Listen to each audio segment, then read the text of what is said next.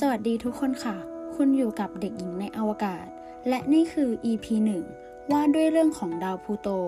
คุณเคยได้ยินในประโยคที่ว่า เราต่างเป็นดาวพูโตของใครสักคนกันไหมคะ แล้วดาวพูโตที่ว่ามันหมายถึงสิ่งใดกัน ดาวพูโตถูกนำมาใช้ในหลาย ๆ ความหมายเกี่ยวกับการเปรียบเทียบ หรือแม้แต่ในอารมณ์ต่างๆ เช่น ความเหงา ความเศร้า ความโดดเดี่ยว หรือแม้แต่การแอบรัก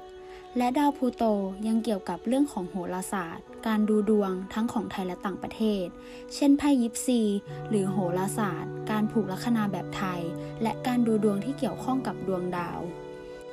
ผู้คนตีประโยคนั้นออกมาหลากหลายความหมาย ด้วยความต้องการที่จะเข้าใจของผู้ที่เอ่ยคำนั้น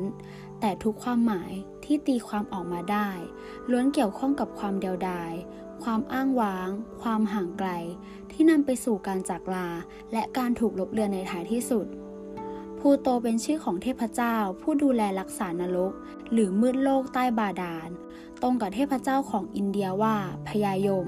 ผู้ดูแลรักษายมโลก จึงเป็นที่มาของชื่อในภาษาไทยว่า ดาวยม พูโตถูกค้นพบเมื่อวันที่ 18 กุมภาพันธ์ พุทธศักราช 2473 โดยไคลด์ ทอมบอ นักวิทยาศาสตร์ชาวอเมริกัน เขาค้นพบดาวดวงนี้โดยบังเอิญ ขณะที่สำรวจท้องฟ้าที่หอดูดาวโลเวลล์ รัฐแอริโซนาของสหรัฐอเมริกา และหลังจากค้นพบแล้วพลูโตก็กลายเป็นดาวเคราะห์อันดับที่ 9 ของระบบสุริยะ โดยเป็นน้องเล็กของระบบสุริยะ เนื่องจากขนาดที่เล็กมากของมันนั่นเอง มาว่าด้วยเรื่องความเหงาของดาวพูโตกันนะคะทำไมดาวพูโตต้องหมายถึงความเหงา แล้วถ้าเป็นคุณ คุณจะเหงาไหม ถ้าหากต้องอยู่ห่างจากใครสักคน ดาวพูโตอยู่ห่างจากดวงอาทิตย์ประมาณ 5,900 ล้านกิโลเมตร ซึ่งระยะห่างที่ใกล้ที่สุดประมาณ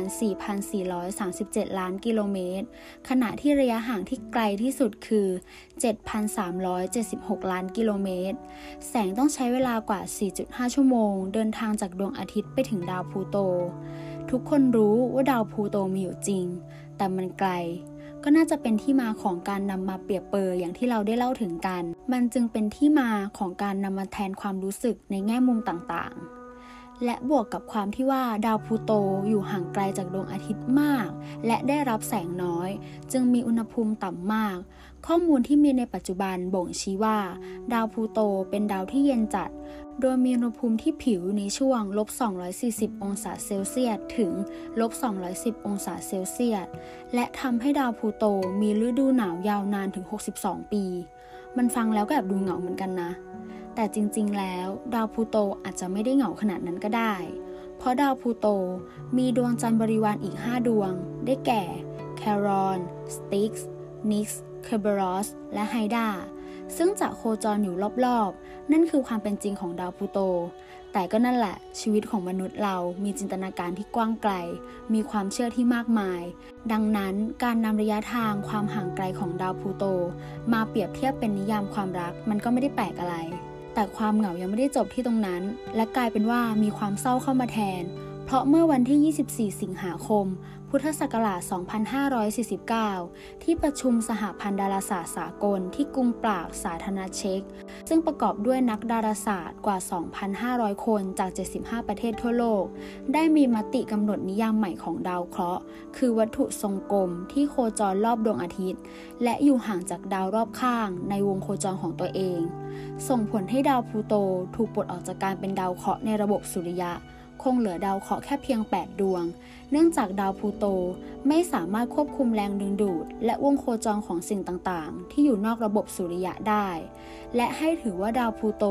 เป็นดาวเคราะห์แคะและวัตถุในระบบสุริยะ วงเล็บไว้ว่านอกจากดวงอาทิตย์ ได้ถูกจัดใหม่เป็น 3 ประเภท คือ ดาวเคราะห์ ดาวเคราะห์แคะและวัตถุขนาดเล็กในระบบสุริยะ การประชุมเพื่อถกเถียงเรื่องสถานภาพของดาวพูโต ใช้เวลานานกว่า 1 สัปดาห์ ผลที่ได้จากการลงมติทำให้ดาวพูโตหลุดออกจากการเป็นดาวเคราะห์ในระบบสุริยะดวงที่ 9 หลังจากที่อยู่ในระบบสุริยะมานานกว่า 76 ปี รวมถึงอีลิสดวงที่ 10 ที่นาซาเป็นผู้ค้นพบ ก็กลายเป็นดาวเคราะห์แคะประโยคนึงที่บอกว่า ดาวพูโตสอนให้เรารู้ว่าบางครั้งการอยู่ต่ออาจไม่น่าจดจำเท่าการจากไป ในห้วงชีวิตของคนเรามันจะมีสักกี่ครั้งกันที่เราตกหลุมรักใคร หรือมีใครมาตกหลุมรักเรา ในบางครั้งก็เกิดจากการตกหลุมรักซึ่งกันและกัน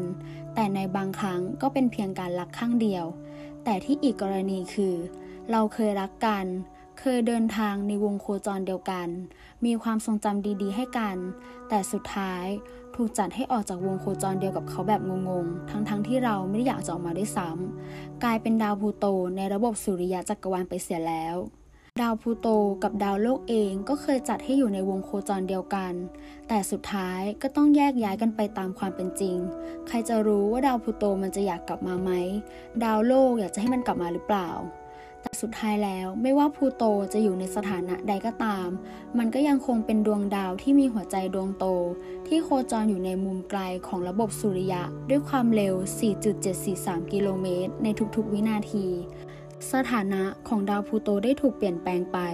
แต่ตัวมันยังโคจรอยู่ในจักรวาลเชกเช่นเดิม เหมือนกับความสัมพันธ์ระหว่างกันที่ได้จบลงไปแล้ว แต่ชีวิตและลมหายใจของเรายังดำรงอยู่ เราก็ยังเป็นเรา และเขาก็ยังเป็นเขาคนเดิม